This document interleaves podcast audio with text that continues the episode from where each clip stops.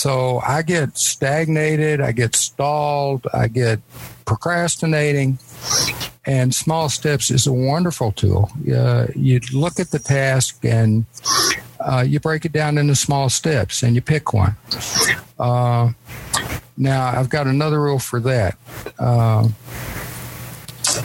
let me try to come back. Remind me if I forget the rule for picking one. Uh, but um, you break it into small steps and then you pick one and then you do it. But if you can't, if you're still stalled, then you got to break it down into smaller steps.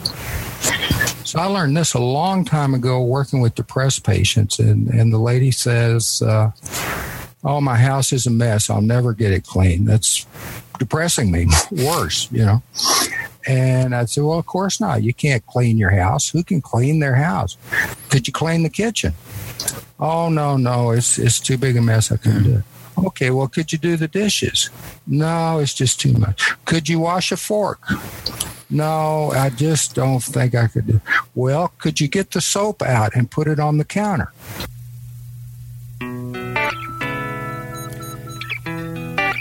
ADHD Rewired episode 111. This is the show designed to help those of us who have really good intentions and a slightly wandering attention.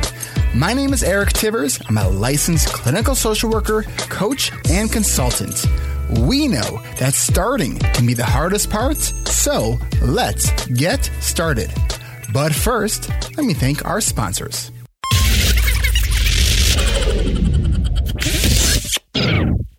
If you're going to be around this Thursday, April 14th, 2016, assuming you're listening to this the week it comes out, from 10:30 a.m. to 1:15 p.m. Central Time, join me for high-tech and low-tech solutions to supercharge your productivity. This is a free webinar, but it is limited to the first 100 people that register. Go to ADHDrewired.com for more information and to register. Still on the fence about joining this summer's ADHD Rewired coaching and accountability group? Well, this Friday, pricing goes up. Go to coachingrewired.com and schedule your free 20 minute consultation with me. That's coachingrewired.com. And prepare to get your ADHD rewired. Support for this podcast also comes from Audible. Enjoy a free 30-day trial and a free download at audibletrial.com slash ADHD rewired. Support also comes from my friend Tom Nardone, who has recently joined the ADHD Rewired team as the engineer. He likes to call himself the producer, so I'll let him do that because it makes him feel better. So you can support him and the show by picking up a copy of his book, Chasing Kites. Go to tomnardone.net. Support us also comes from Adderall, because without it, I don't know how I would get anything done. All right, let's get on with the show. So, welcome back to another episode of ADHD Rewired. Before we uh, even introduce today's guest, um, who is Doug Puryear, did I say that right? Perfect. We practiced too. Uh, Doug's alarm just went off, and um, you need to take care of something. Well, I was going to do that in a few minutes. Uh, if you want me to do it on screen, even though it's kind of private. that's, that's, completely. We, we, can we can silence the screen, and uh, no one no one will ever see. No one ever sees these videos, anyways. I keep I keep saying to my guests that you know I might use these one that I I haven't I haven't really used them. Okay, well I'll jump right in. I've got to pull up my shirt and uh, take off my Daytrana patch and try to remember where it is, and uh, that's a Daytrana patch. And uh, Daytrana is most of you know, I guess, is a form of Ritalin that is absorbed through the skin. And what I like about it so much is you can, well, several things. One is you can cut the patch and you have control over the size and you have control over when you put it on and take it off, if you remember to take it off. Uh, and I use my alarm for that because if I leave it on too long, I won't be able to sleep. But I get no uh, side effects from it like I did from Ritalin. Uh, because it doesn't. Uh, you're not swallowing it; it doesn't go into the stomach. Uh, so I'm very happy with it. How long have you been on that for? Oh Lord, uh, dates and times are always difficult for me. Let's just say four years. All right, so you've been on for four years. So now let's let's back up and and actually introduce you. Now that we got your Daytrana uh, off, yeah. and uh, so you know yeah. if we see the focus uh, kind of uh, decrease by the end of the episode, we'll know why. Well, no, because it doesn't wear off for about six hours. Cool. So it, the the life of it's pretty long, isn't it? Yeah, I think it's about nine hours. You put it on in the morning, and I try to take it off by two. I mean, by I'm sorry, by one twenty. All right. So, Doug, tell us a little bit about who you are. Well, uh, I'm a psychiatrist, married, uh, children, grandchildren. Uh, live in Santa Fe for 20 years now. Um, mm, Christian. Spirituality is a big part of my life. I do prefer spirituality to religion, uh, as many people do. Uh, I like to fly fish and play the guitar and study Spanish. Um, what else? Uh, about a year and a half ago, we moved to what's called a continuing care community, which uh, our daughter thought was an old folks' home, but uh, we call it the home sometimes, but it's really not. We got an apartment, and but we just got a lot of nice services here, so life is uh, somewhat easier. Nice. It's a, it's a, nice way to think about it. Mm-hmm. So, um, I came across well, I, I've been seeing your uh, your kind of postings on on Facebook and and uh, LinkedIn. Um, mm-hmm your your tips of the day. You wrote a whole book um, about tips of the day. Do you want to uh-huh. maybe talk a little bit about about that? Yeah. Well, you want the whole long story or just focus on the book? Just don't make it boring. well, that's a challenge. I, you know, based on what when we when we spoke uh, um, end of last week, I, I, don't think that'll be a challenge. You have, you have a lot of uh, uh, of interesting kind of uh, stories, and from from where kind of your, the evolution of who you are and how you come to be just today is yeah. is quite quite a story, quite a lot of stories. Um, yeah. So, you know, why don't we just start off with some of those tips, and then let's we'll kind of you know bounce around a little bit and and uh, okay. well let me give the background which is what you asked 1st mm-hmm. uh, i didn't discover i had add i call it add it's adhd i didn't discover i had it till i was 64 and that's a story but uh, once i found out i had it i understood uh, a lot of things that have been going on in my life, a lot of problems I had, but a lot of habits I had. And, and for example, uh, I always have in my pocket my appointment book and my cards because uh, I can't function without them. Uh, my joke is that's half my brain. The other half of my brain is named Martha, and uh, she kind of supervises me and tries to keep me on track. Uh, so when I discovered it, uh, then I realized that a lot of my patients I'd been seeing had it, uh, I don't know, 10% maybe, something like that. And I felt very regretful. I think I've missed the diagnosis for years in many patients. Uh, but anyway, I started seeing it. Well, you were, you were telling me about one specific patient that you were working with where the, you kind of had that, that light bulb moment. Yeah, well, okay, that's the background. I do want to get to the book, but okay. Uh, yeah, I was 64 years old. I'm sitting in my office seeing this young man and he's telling me all his troubles, and particularly with jobs. He just couldn't hold a job. Uh, from his viewpoint, it was because he had a really bad luck with an unfortunate run of bosses. Every every boss he had was a total idiot and a jerk. But uh, the kid couldn't hold a job. And I suddenly got the light bulb. Uh, I didn't usually think of this possibility, but this kid has ADD. Uh, and then I asked him some questions. It's very clear he has ADD. And about that time, uh, the other light bulb went off, and I said, "Wait a minute, I got the same thing." and the the stuff I was asking him, "Do you have this problem?" and that does that happen? Do you lose things? Do you get lost? Do you forget? Yeah, that's me. uh, so that's that's the beginning of the story. And how long ago was that? I was 64, so that was many years ago. Uh, many many years ago. Uh, so uh, then I started seeing these patients with ADD or realizing they had it. And I wanted to give them something about strategies because I'm using all kinds of strategies. I hadn't realized they were strategies. I hadn't realized they had anything to do with ADD, but they just made my life better. And so I wanted to give that to my patients in writing. And I went through a lot of ADD books, and there are some very good ones out there but they weren't what I wanted. I didn't want the history of ADD, the biochemistry of ADD, how you diagnose ADD. I, I wanted here are strategies you can use to make your life better.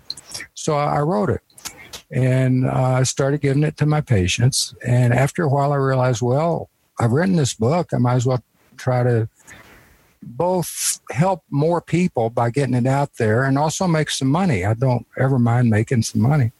Uh, so I wrote the book, and that's uh, Your Life Can Be Better. I just happened to pick up a copy of it.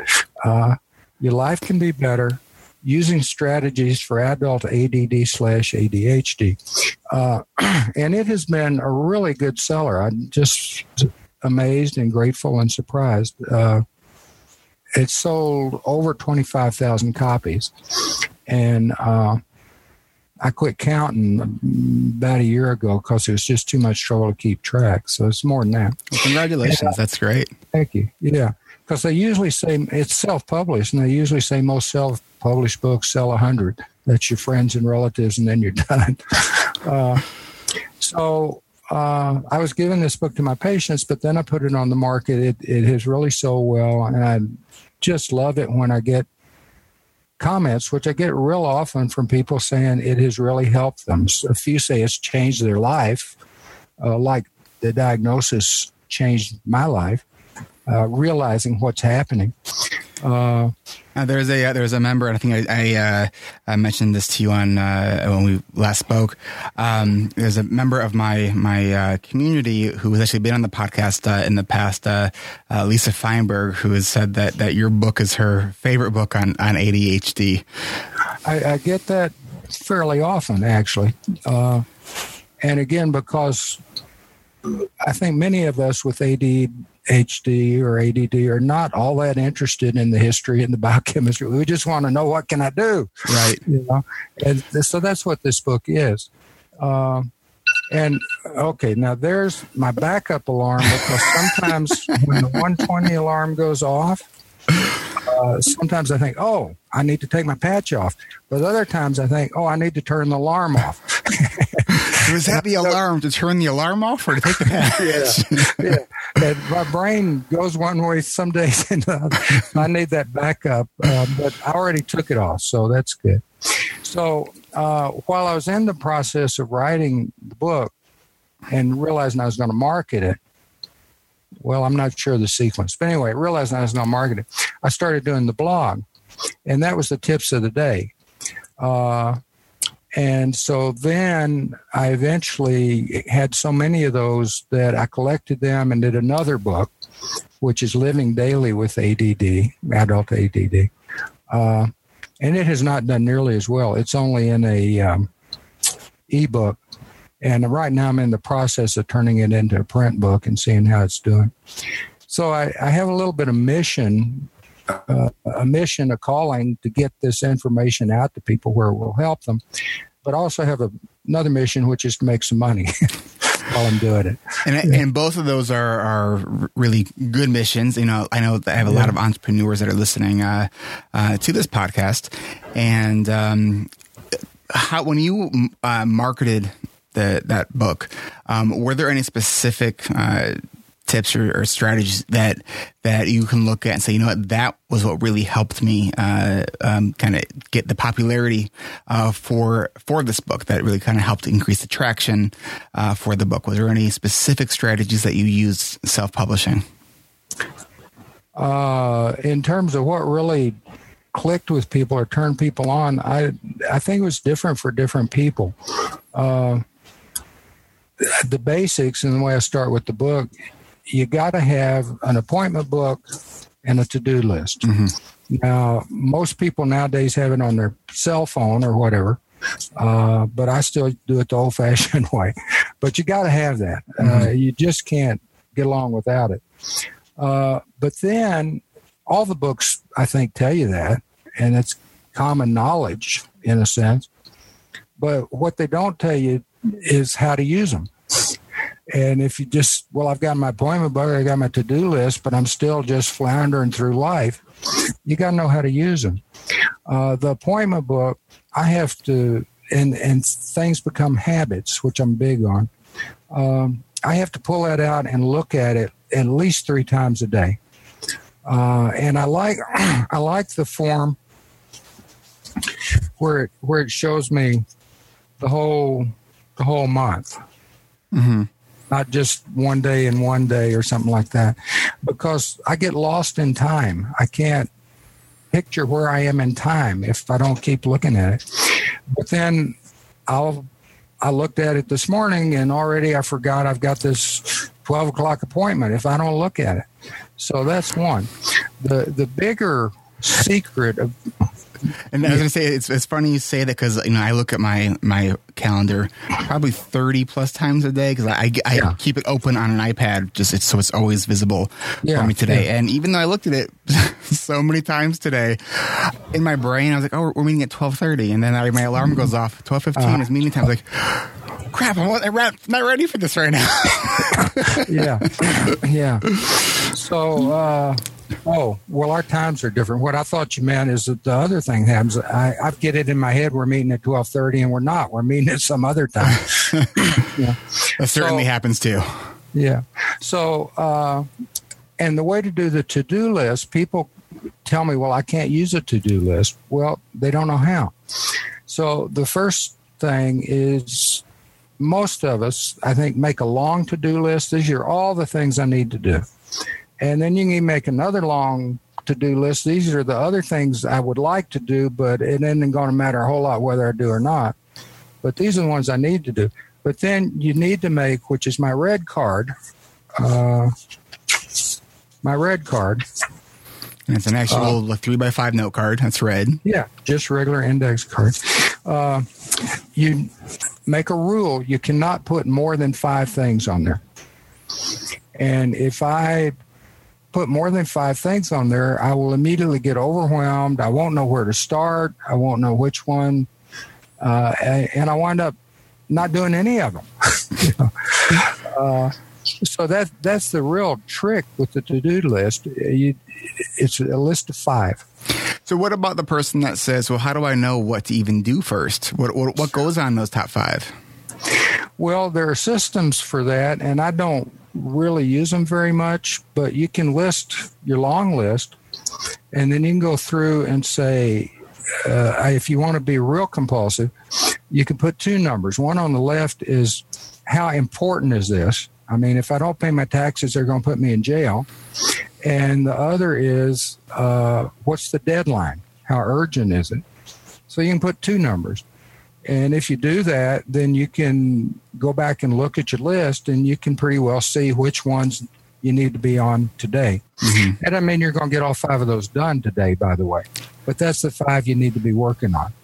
And I think that there's just a fallacy about people think that that even people without ADHD, nobody gets everything done on their to do list. Right, and never. Uh, you you will you will go to your grave with stuff on your to do list. I, I, think I was interviewing uh, Linda Roggli uh, about two years ago. And it's one of the, the, my favorite things that, that I think anyone has ever said in that podcast was that when when uh, her her husband said to her that when when she dies on her tombstone, it's going to read "finally done." yeah, but on the other hand, that's not true in a way. We're never done. yeah. That is certainly true. That is certainly yeah. true. Yeah. So that that was key not only do you need your appointment book and your to do list, but you got to know how to use them. Uh, another key for me is small steps. So I get stagnated, I get stalled, I get procrastinating. And small steps is a wonderful tool. Uh, you look at the task and uh, you break it down into small steps and you pick one. Uh, now, I've got another rule for that. Uh, let me try to come back. Remind me if I forget uh, the rule for picking one. Uh, but um, you break it into small steps and then you pick one and then you do it. But if you can't, if you're still stalled, then you got to break it down into smaller steps. So I learned this a long time ago working with depressed patients, and, and the lady says, uh, "Oh, my house is a mess. I'll never get it clean. That's depressing me worse, you know." And I said, "Well, of course not. You can't clean your house. Who can clean their house? Could you clean the kitchen?" Oh no, no, it's it's too big a mess. I couldn't do it. Okay, well, could you do the dishes? No, it's just too much. Could you wash a fork? No, I just don't think I could do. Well, could you get the soap out and put it on the counter? And you just keep breaking things down for that patient or for myself until you get such a tiny step you can do it. Mm-hmm. And once you've done that, then you're moving. That's right. The momentum. It's it's like we need to like knock down the wall of initiation, Yeah. and then we Yeah. just keep going. Yeah. So small steps is is a huge thing for so many problems that come up. I know for me, for myself too, and when I'm working with clients, one of the things that I often see is that if I have an item that it's been on my to do list for for longer than I would like it to be on my to do list, and I Mm-hmm. really kind of look at that item, and say, you know what. I don't think that I realize that I don't actually know what the first step is. And then I kind of start brainstorming that and kind of dissecting it. And then it's like, oh, there was this whole like under, uh, this unspoken piece of it. And then once I kind of explore that, and I figure out what my first step is. So that's one of the first kind of questions I will ask myself if I see something that's been on my list for a long time. It's like, do I really know what the first step is? Yeah, and that's something I just read about and I put it on my blog. Uh, and I can't give credit; I don't remember where I got it, but oh yeah, I do. Uh, guy named Alan.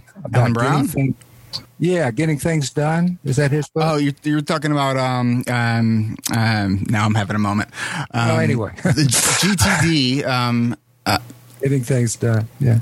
um, Alan. two idiots here Any- trying to think of a anyway. name. Oh, it's killing me. One one of his tips, which I really like, and I haven't been doing it, but I may start. He has a rule: you can't write down a thing on your to-do list without writing next to it what's the first step. yeah. So your to-do Yes. list has to have two columns now. Uh, and that's a really great idea. David So- Allen. I just David remembered. Allen. There you go. so I, that's a good book. So I wanted to go back to that thread I had left. Uh, Picking one thing or, uh, well, uh, I, I made up this motto, which again I've made a habit, and I want to talk about habits. But anyway, I've made a habit. Uh, if I'm saying, um, "Well, am I going to do this, or should I write it on my to-do list, or whatever?" My motto is: do it now, do it right, and do the hard part first. do it And that- now, that's do it right, kind of new do the hard concept. part Do the first. hard part first.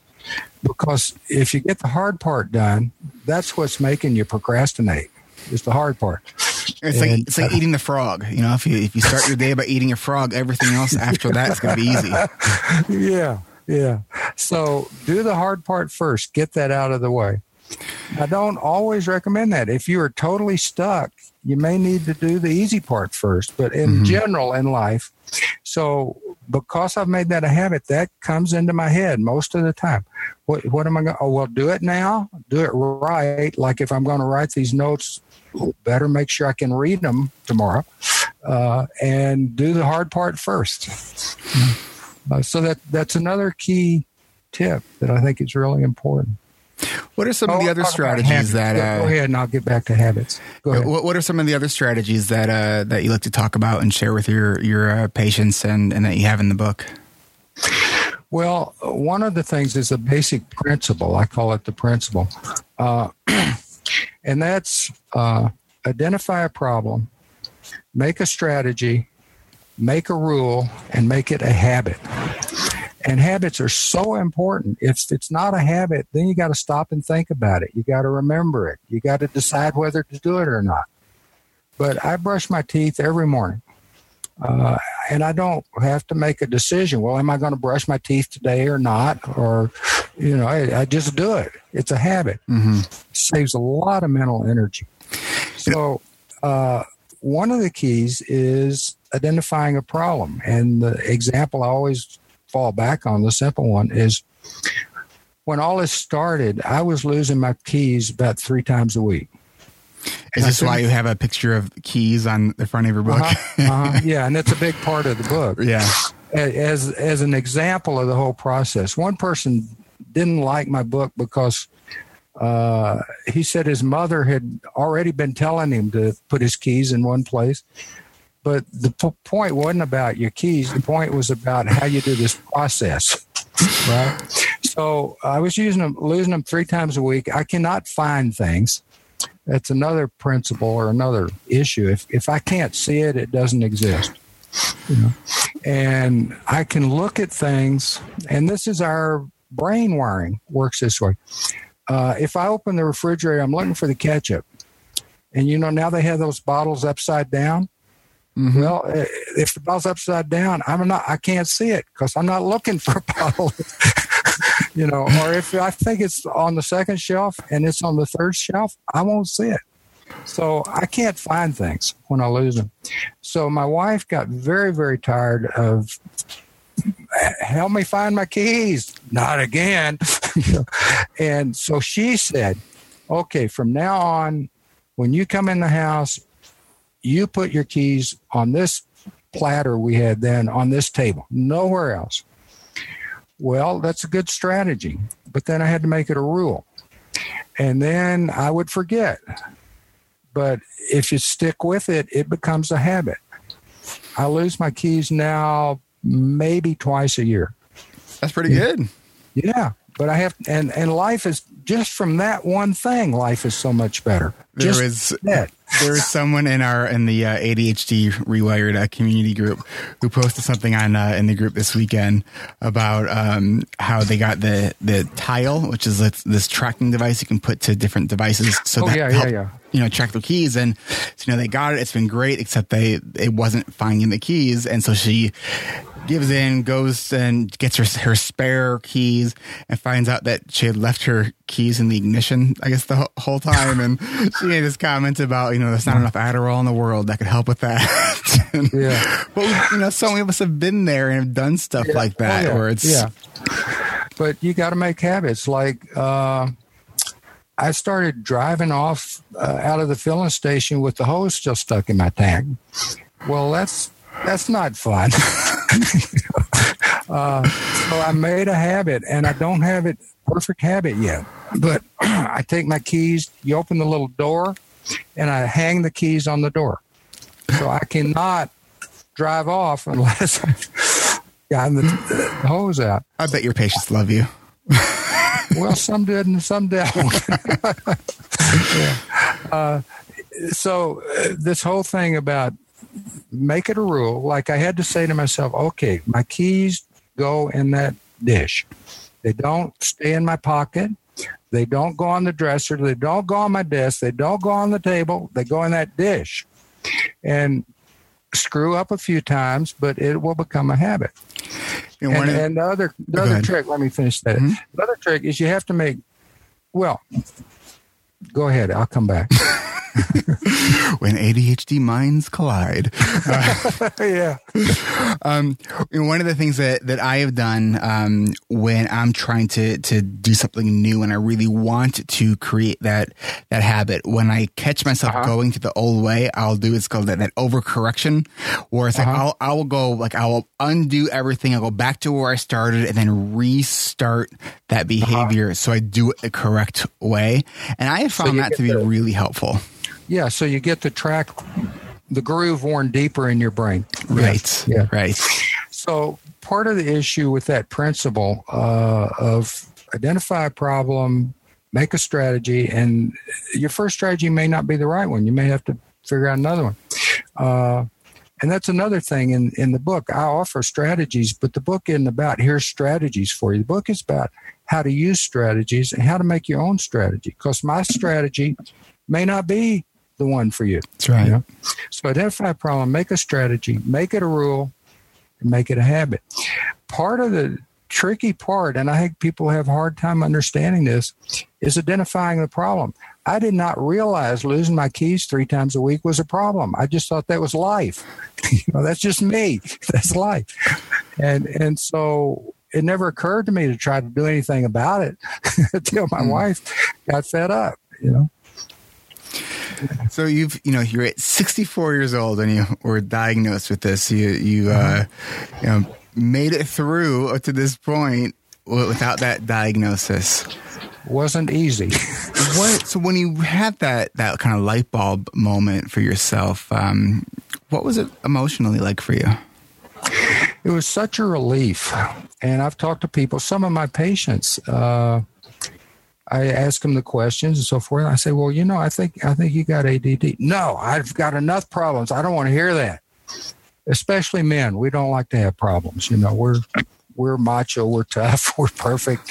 Uh, yeah, but but for most people I've worked with, and certainly for me, it was a huge relief. All of a sudden, uh, well, this makes sense. You know, why do I keep losing my keys? Why do I always have these cards? Why do I keep forgetting where I'm supposed to be? You know, and then once you, you realize you have it, then you say, oh, well, now I understand what's going on. I can start working on this strategy stuff. Did you go through any grief? Better.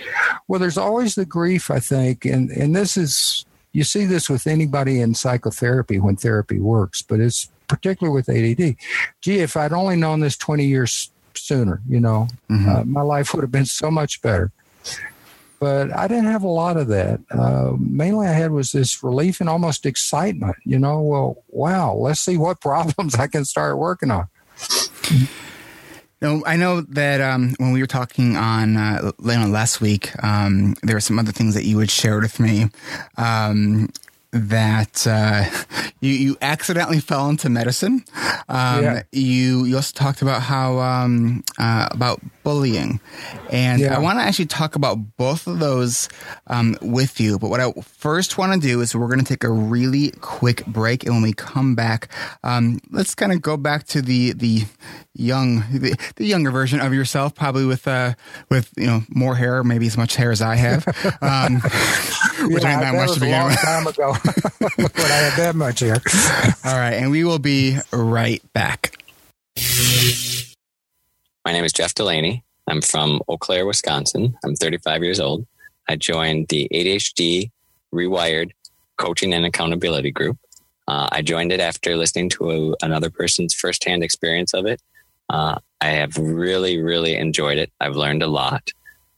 What I struggled with before this, and probably will going on is time management. I was late to about everything. Um, working with the group, it's allowed me to stop and think think things through and work on steps that I need to do to get to where I want to be. It's helped me to realize that to be on time, I can't just uh, be ready to leave my house at the time the appointment's at. So if it's at eight, I cannot be ready at my home at eight because that uh, skips those 15 minutes that it takes to get to the appointment. So that's been awesome. It feels really good to be on time for stuff. And that might be right on the dot or a few minutes early, but that is a 180 degree difference from what it was before. So that's awesome. So if people are thinking about joining the group, I totally recommend going for it. You're you're going to get something out of it. Awesome. Thank you so much. It was, it was great. Thinking back, what was your kind of key motivator for joining the group? What what were you kind of hoping to get out of it? I was hoping to to kind of get better, just be happier in life, or maybe to do more what I want to do. Because sometimes it feels like I know where I want to be, I know what I want to do, and for some reason I'm just walking alongside of it instead of on that that path. So I was hoping to move over and be on the path that I wanted, and I think that it has definitely helped. I definitely now can hear your voice saying, "How are you going to be accountable for that? When are you going to do that? And what is that going to look like?" Then I walk through the steps of what I'm supposed to do to actually accomplish it, rather than just go, "Yeah, I got to do that." And so, what what are some of the things that you are? Um, we talk about what some of the, the things that you get that you're working on uh, Um, right studying. I'm trying to study study for a test, and it's in a couple months here. and not just not just any test. Yeah, it's the MCAT. So it's it's a big test. It's long. It's all day. It's just it's going to be huge, and it's not something that I can just wait till right before and then just cram it all in. So I think through all of school and college, it was pretty easy for me to just get by, and I could just pick things up and listen, and it, it just kind of soaked in other than projects, which probably, you know, weren't quite as good as the other grades for just like tests and stuff, because those required you to kind of plan it out. But they weren't big enough where it really made a big difference. So this test, it has to, I don't have that option of, of waiting. And I think in uh, Mastermind, we talked about it, and I realized I, I never learned how to study. I never did study, and I thought about it, and I don't I'm not sure if I really studied at all in college. So that was kind of surprising to me. So, based on the experience that you've had thus far in the group, um, if you can go back in time, would you make the decision again to join the group? Absolutely, yeah. I, I would recommend it to people. Go to coachingrewired.com and schedule your free 20 minute consultation with me. Don't wait. Early registration ends this Friday. That's coachingrewired.com. All right, we are back. We are talking to Dr. Doug Purier. Did I still, did I get it right again, or did I mess it up this No, time? you screwed it up. I, screw- I told you I would. Your- Per, per year, per year. yeah. Such a Charlie Rack with names. So t- talk to us about how you fell into medicine. Well, I, I'll try to make it not too long a story. Uh, I had no interest in medicine whatsoever. Uh, I didn't have a clue what I wanted to do. Um and my parents particularly scorned doctors. They thought, well, especially my mother knew more about health and things than any doctor ever did. Uh, and they thought they were all quacks and, and con artists. And people would talk about surgery and it kind of make me sick to my stomach thinking about it. And so uh, I got married after my sophomore year in, in uh, college. And I was uh, in engineering at that time for want of anything else because I had no clue. And the recession came. This was in 1958. And I'd just gotten married.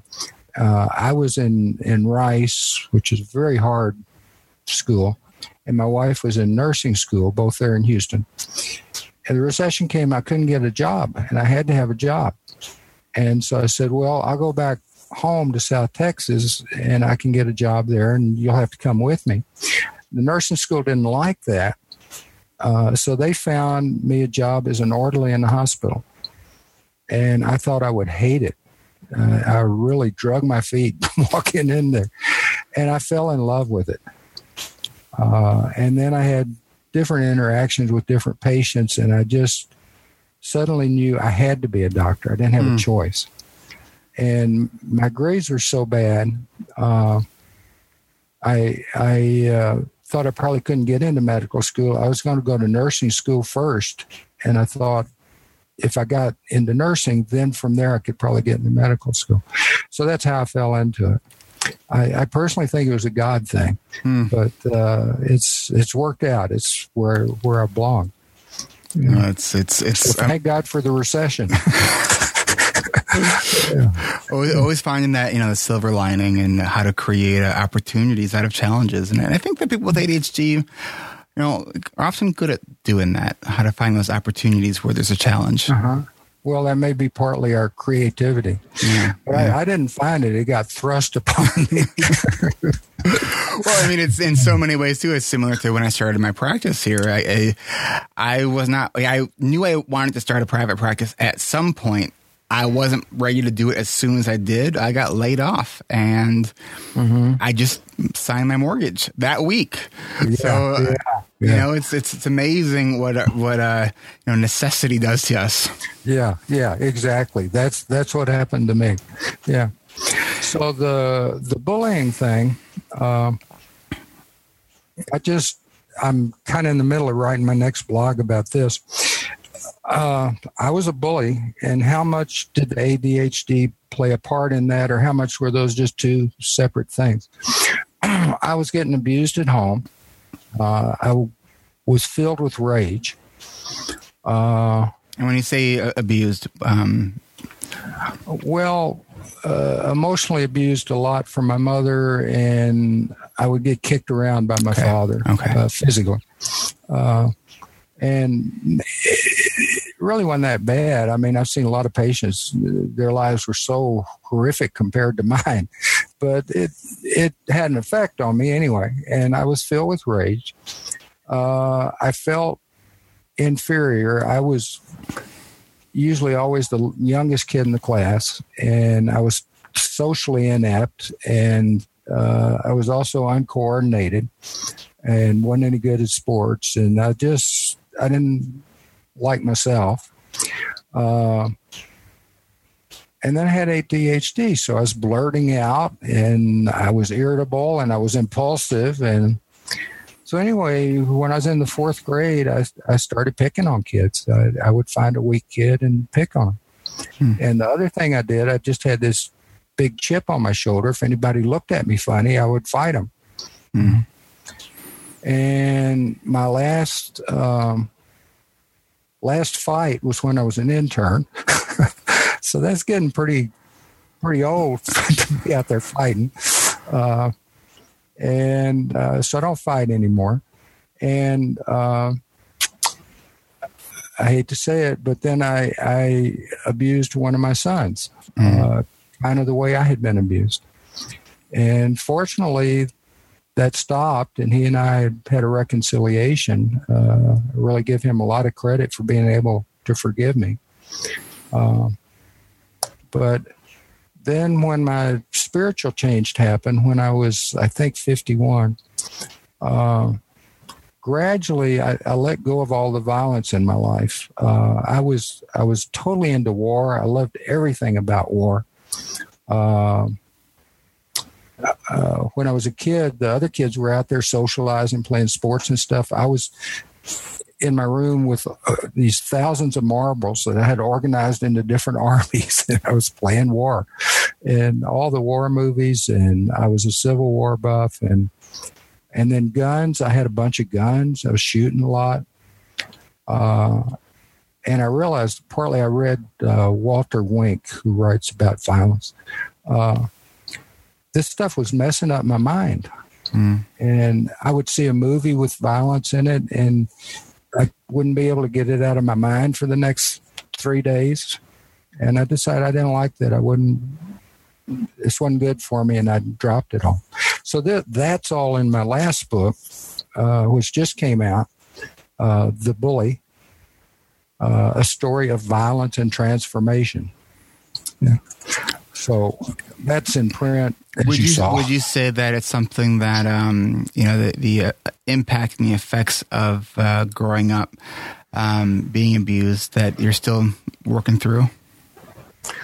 I think I'm through it. Uh, actually, I think uh, I would have said I think I'm through it before I wrote this book, but I found that writing the book itself was a very therapeutic process for me. Because one of the things I heard you say when you're first uh, when you first kind of talking about this just now, um, when you're talking about uh, your your dad who was kicking you, and um, you had what, what I heard was almost a minimization. Like it wasn't that bad. I've seen I've seen patients who've had worse, and I I was struck sort of by that, where I felt like I, that I don't know if you were you were minimizing the impact of it, and if it's something that you're still um, that is still having an impact on you in some way. Well, I don't think I'm minimizing it, but of course, if I'm minimizing it, I wouldn't think I'm minimizing it. uh, it, I didn't get kicked that much, and it wasn't that hard. Uh, but as uh, you know, as you know, uh, it's pretty terrifying for a child to have yeah. an adult losing control of themselves. Uh, the emotional abuse from my mother had much more damage. Yeah. A, a funny thing happened. This isn't about ADHD, but I was about, I really don't know, maybe 12. What would happen? My father wanted peace at any price. Would be in the morning, my mother would put some absolutely unreasonable demand on me. I would tell her no. She'd get hysterical. My father wanted peace. He would start kicking me. Mm. And I would be furious, not because he was kicking me, but because he wouldn't listen to reason from me. Just do what your mother tells you, and then everything will be all right. Uh, so I'm about 12, and he's kicking me. And I said to myself, the next time he kicks me, I'm going to hit him. He's going to kill me, but I'm going to hit him. And uh, I didn't say anything to him. I didn't get a look or anything. He never kicked me again. It's amazing. Oh, um, I'm, you know, I'm sorry that you went through all that, um, but it sounds like you've taken a lot of that that pain and gone through some. It says in your book, the transformation. Um, that must have been quite an experience going through that with your son. Uh, as so wow. during his as as an adult child, he uh, so he came to you and and to to what kind of say, Dad, what's why'd you do this? Is that no, uh, Dwayne, uh, he was our third child, mm-hmm.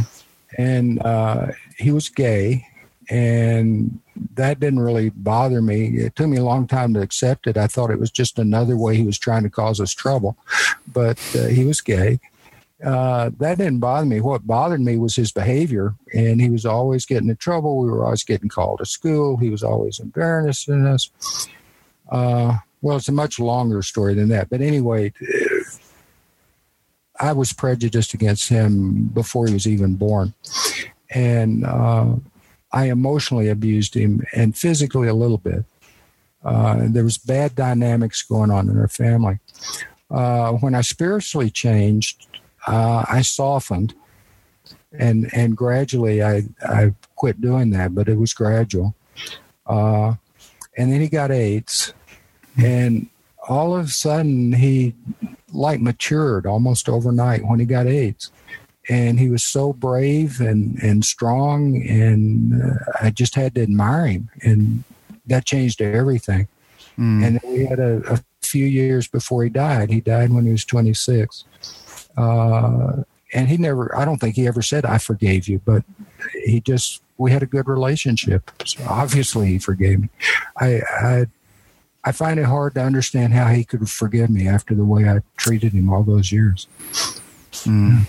I think that you know, sh- sharing the story that that you just did and that you are in the book, um, you know, it's sort of that whole notion of like when when things that sort of don't make sense and that that um, we wonder why why these bad things kind of happen know we can we can make meaning through through our work through the through how mm-hmm. we through how we uh, share the things that we've learned uh, with others uh, mm-hmm. to, to help others and to prevent others from from struggling uh, the ways that uh, you know that that we have the way that you did the way mm-hmm. that that your son did mm-hmm. um, uh, it's uh, the whole you know the whole saying whatever doesn't kill us makes us stronger it's like well yeah, sometimes say, God, I think I'm strong enough. Right? it's like, please, like, no more tests here. I'm done with these tests. yeah, yeah.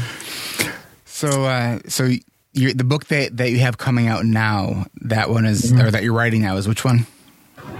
Well, I've finished uh, the bully. The bully. Okay. So what I'm writing, oh, what I'm writing on right now is the the uh, Living Daily with ADHD 365 tips of the year. Because uh, while uh, somewhere in that process of writing that first book, Your Life Can Be Better, uh, I started doing this blog and I had all these tips, so I put them in the book.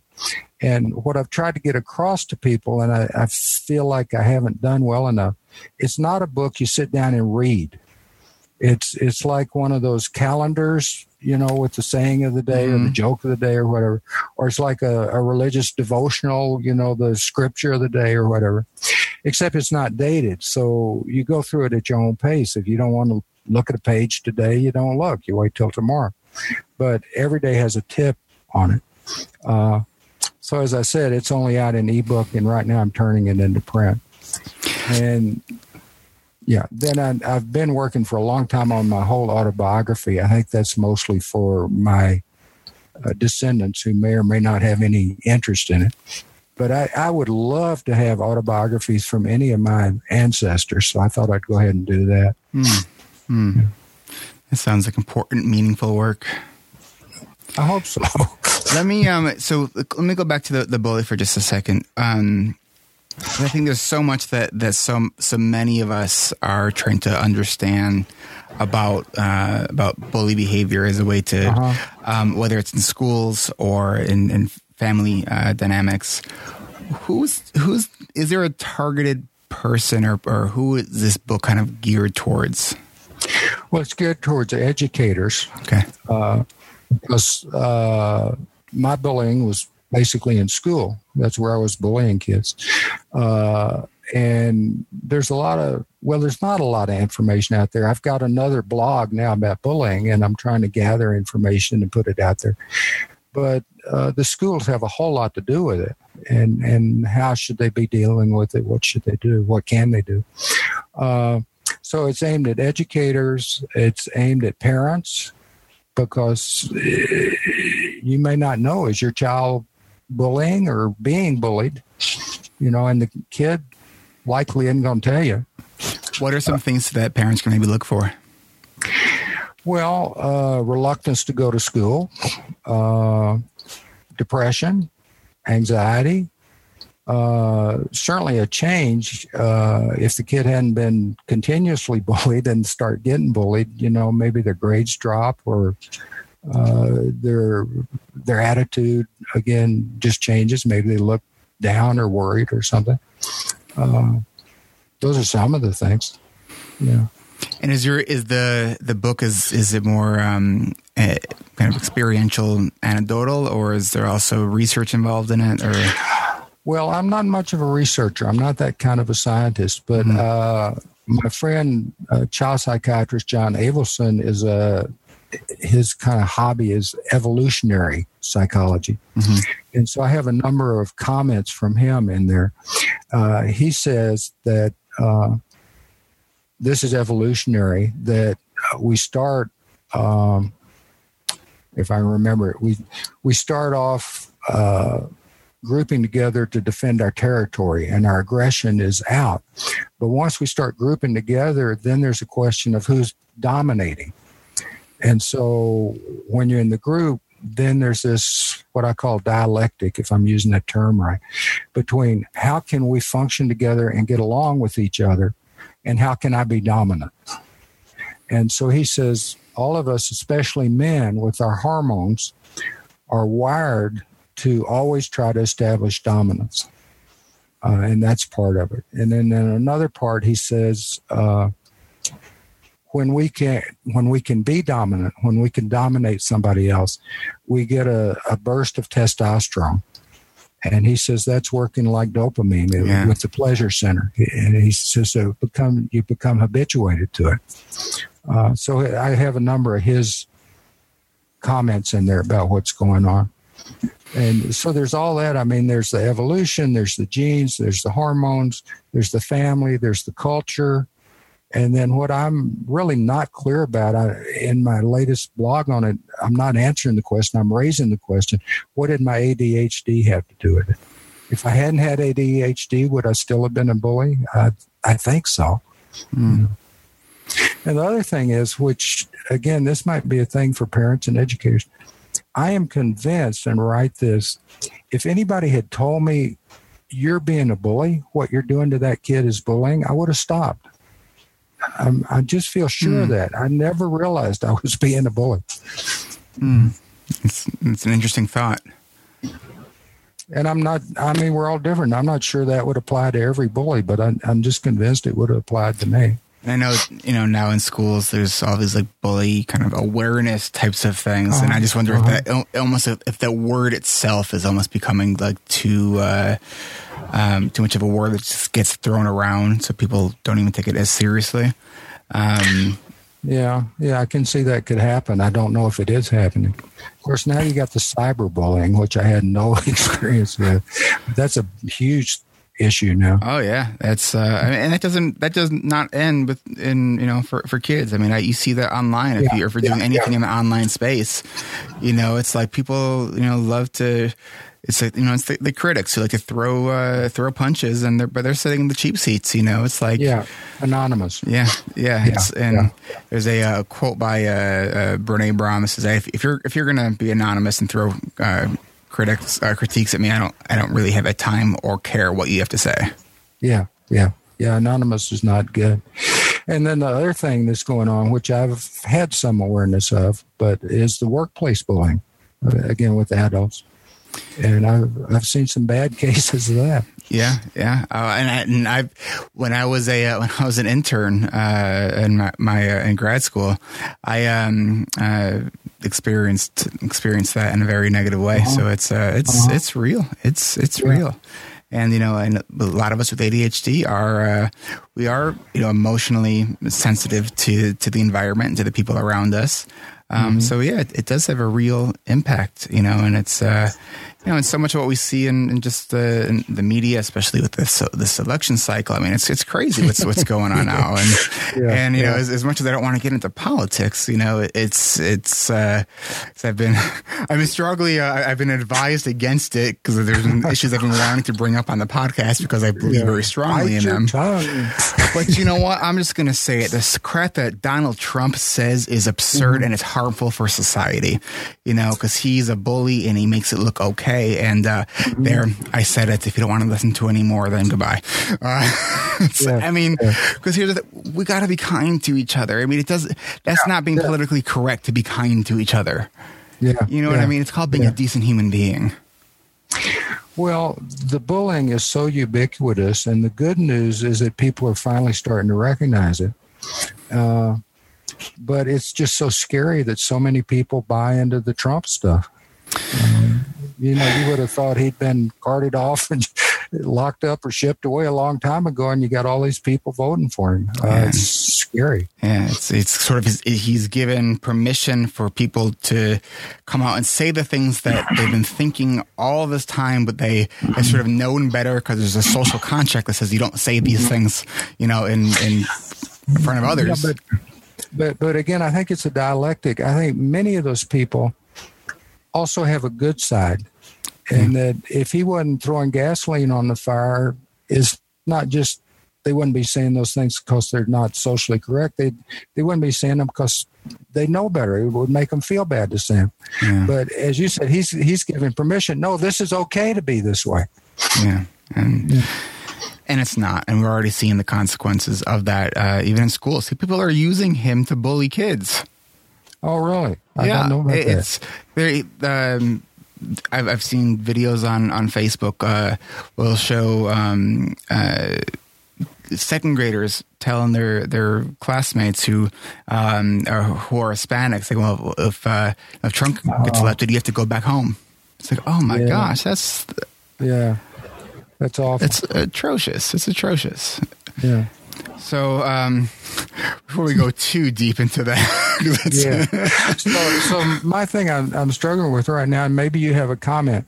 Uh, well, two things. First, I not only was a bully, I was getting bullied in school mm-hmm. as well. And I think I think a lot of that's the gunslinger effect. Okay, well you've won two fights. Let me see how I can do against you. Mm-hmm. You know, uh, but I was getting bullied as well. Um, but what I'm really unclear about is what part did the ADHD play in in all of that? Well, if we got ADHD, we're different, so we're automatically targets. Mm-hmm. Yeah, but uh, uh, I don't I don't know what part it played in my bullying. Well, it'd be interesting. We can we can uh, certainly can invite listeners to uh, you know, when we post this episode on uh, my Facebook page uh, mm-hmm. to to answer that question. You know, do you guys uh-huh. think that um, having ADHD uh, and, and, and, to what degree um, did it uh, factor into to bullying behavior? If you if you mm-hmm. were a mm-hmm. bully when you were uh, when you were a kid, I think there's a it's mm-hmm. a I think it's an important and difficult conversation that that we have. Yeah, because things don't get better by not talking about it. That right. that has never right. worked. yeah, and naming it, like the, making the diagnosis, or if anybody told me you're being a bully, naming it helps. Um, yeah, I, I, wanted to say a little bit about the school stuff. Mm-hmm. Uh, I watched part of your podcast with Tom Nardone, who I really like. Uh, I'd interacted with him before. Uh, He's going to jump out of his chair listening to this, just just so you know. So that well, calm down, Tom. uh, but uh, with all due respect, I couldn't sit through the whole thing. I just cannot do podcasts. you know, I mean, if I'm talking, I can sit through it. Sitting and listening is hard for me. Uh, but I, I did like it, and he was telling how horrific it was for him in school. For me, a school was a breeze. Mm. Uh, I just sailed through school. Uh, I would do my homework during class, and then when I finished that, I would I would uh, hide a library book behind my textbook and read while the teacher's droning on up there. Uh, never had a test that I thought had any concern about made good grades except in engineering drawing, which back then you had to draw things with ink and precision. That's not an ADHD kind of thing. Uh, but other than that, made good grades. And then I got to college and I hit a brick wall. Uh, I had no idea how to study. Mm. And I thought that studying was, well, here's the book and you read it and you underline the things that you think are important and you studied. you know? And so I have a whole section in the Your Life Can Be Better about that experience. But then I have a appendix about how to study. Uh, and yeah. in my second year in medical school, yeah, second year, I suddenly discovered how to study. And it just made a world of difference in my life. Give us give us one tip from that. From uh, if, so, if you're a college student listening, what, what's a study tip? Well, I got to give you two tips, and I'll try to shorten it. Uh, the first one is, and there's research, a lot of research about this. We learn best by asking questions, and kids learn best if you give them the test before they've even studied the material.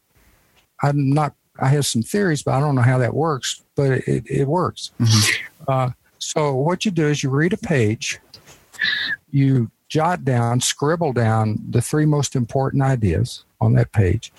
Then you close it. No, I'm sorry. Uh, you just notice them. Then you close the book and see if, if you can scribble down the three most important ideas mm. on that page. If you can't, you go back and do it again. At the end of the chapter, you see if you can scribble down. Oh, okay. So you're having to retest and retest and retest yourself, and you learn it. The other thing, and I think the guy's name was Ebbinghaus, I think, a long time ago, psychologist with the forgetting curve, or some people call mm. it a memory curve. Uh, if you learn something real well, uh, and then stop, then you start forgetting it, and you gradually forget it. If you get to where you remember half of it, you relearn it, you relearn it real fast, and that curve flattens out. And if you go back again to where you remember half of it now and do it again, you will remember 80% of it for the rest of your life. Mm. That curve just flattens out. So that's what I learned to do in medical school. I would learn today's material, the material from three days ago, and the material from 10 days ago. And I would own it. Yeah. It was exciting. Yeah, that's that's how I would study too. And it not it took me a long well, it took me to almost fail out of college to figure out that uh, yeah, yeah. yeah. So um, yeah, because you know, cramming just does not work. Uh, oh, cramming know, is uh, yeah. So I think uh, and maybe you know, I think in a lot of schools now they teach this stuff. As like probably not as not as much as they need to be because it's um, yeah. yeah. a lot. I mean, a lot of my my clients too. They study the way you described you studied. You know, so you look at the book and you think you studied. It's like that, that's yeah, not yeah. studying. That's called reading, right? Studying is when you're when you're like working with the material where you're putting it down and like there's a gap between what you looked at and seeing if you know it. Um, I mean, I I tell people to just go, go grab a whole bunch of note cards, and I mean, I every mm-hmm. semester when I was in college, I would have I would have a box full of note cards from each semester, and that's mm-hmm. that was one of my my most preferred study strategies because it allowed me to to see it both ways. I'd have to pause and say, all right, do I know the other half of this information? Uh huh. Uh huh. So uh-huh. that was really yeah. helpful for me. Yeah, yeah. So uh, that well, that was a big issue for me. So I got a lot of that in the book about how to study, how to learn. So, Doug, you know, I want to. Um, we're, we're, coming to the end of the hour here, and. I, you know, you, you, really shared a lot with us um, from a lot of the, the strategies to some of the very personal um, experiences that that you've uh, gone with with uh, gone through with bullying and, and abuse. Um, but the at the end of the day, it's looking at whatever we're dealing with in life and knowing that your life can be better. what would be the best strategy for people to find out more about you and uh, and and your books and information about where they can get a hold of you if they would like to? Well, the books are on Amazon, uh, and they're also some of them are on uh, Smash. What is that? Smashwords, yeah. Uh, and then you got my blog, which is uh, ADD Adult Strategies uh, dot wordpress dot com. We'll post, uh, we'll post a link to it in the show notes. Yeah, that'll, that'll be good. Yeah. Uh, and uh, people can email me. I mean, I, I if people put com, I'd rather they actually put comments on the blog rather than email me if they would, Uh because uh, I love the comments and always respond to them. Uh, and I, I, I mean, part of to me, one of the main meanings of life is helping other people, mm-hmm. and I'm sure that's partly reaction formation from all the damage I did before. Uh, but I try to help other people. That's that's what it's about, and uh, so I, I with the blog, I do try to help people. So if they want some advice or something, I I will try to respond to them. Well, Doug, thank you so much. You've been uh, you've been a great guest, and I think you're doing really important work. And uh, I hope you're not uh, planning on easing up anytime soon. Sounds like you have well, a lot more to share. Well, I'm driven. I, I don't see myself easing up. thank you so much. It's a pleasure to talk with you. Thank you. Take care. You too. Bye bye. If starting is the hardest part, finishing is a close contender. And here we are at the final stretch. And if you're new to the show, welcome to ADHD Rewired. We are more than just a podcast, we are a community focused on learning, growing, and connection. You could see full outline of this and all other episodes with all the links and resources mentioned on today's show at ADHDrewired.com. As always, there are a number of ways you can support this podcast. Make it a mission to tell at least one person this week about the podcast. And if you're with them in person, ask them for their phone and subscribe to the podcast for them right there. If you haven't done so already, please go to iTunes or Stitcher and leave an honest rating and review. Yes, it makes a huge difference. Set a reminder so you don't forget think I'm kidding. I know some of you have been listening for two years. Yes, this podcast is just about coming up on its two year anniversary, and you still haven't left a review. Seriously? Come on, send me some five star love. And thank you. You can also help support this podcast by checking out my sponsors. I use Zoom video conferencing every day, and so can you. Go free or go pro. But please go to erictivers.com slash Zoom so they know that I sent you. And get a free audiobook from Audible at audibletrial.com slash ADHD Rewired. And next time you shop Amazon, use the Amazon search portal at my website A small percentage of your purchase will go to support this show, and it doesn't cost you any extra. Get a jump start on your summer productivity. Our coaching and accountability group begins May 16th. These groups sell out fast. Go to coachingrewired.com for more information and to schedule your free screening call with me today. Do you know that I give talks and all day workshops? If your school, business, organization, or conference planning committee is looking to hire that person to give an incredible, educational, inspirational talk on ADHD, then look no further than erictivers.com. Click on Talks at the top of the page. Don't just be a passive listener, become an active member of the ADHD Rewired community. We're on Facebook you can like our page, but submit your request to join our free and growing community. Watch for a message from me on Facebook because I screen everyone before they come into the group.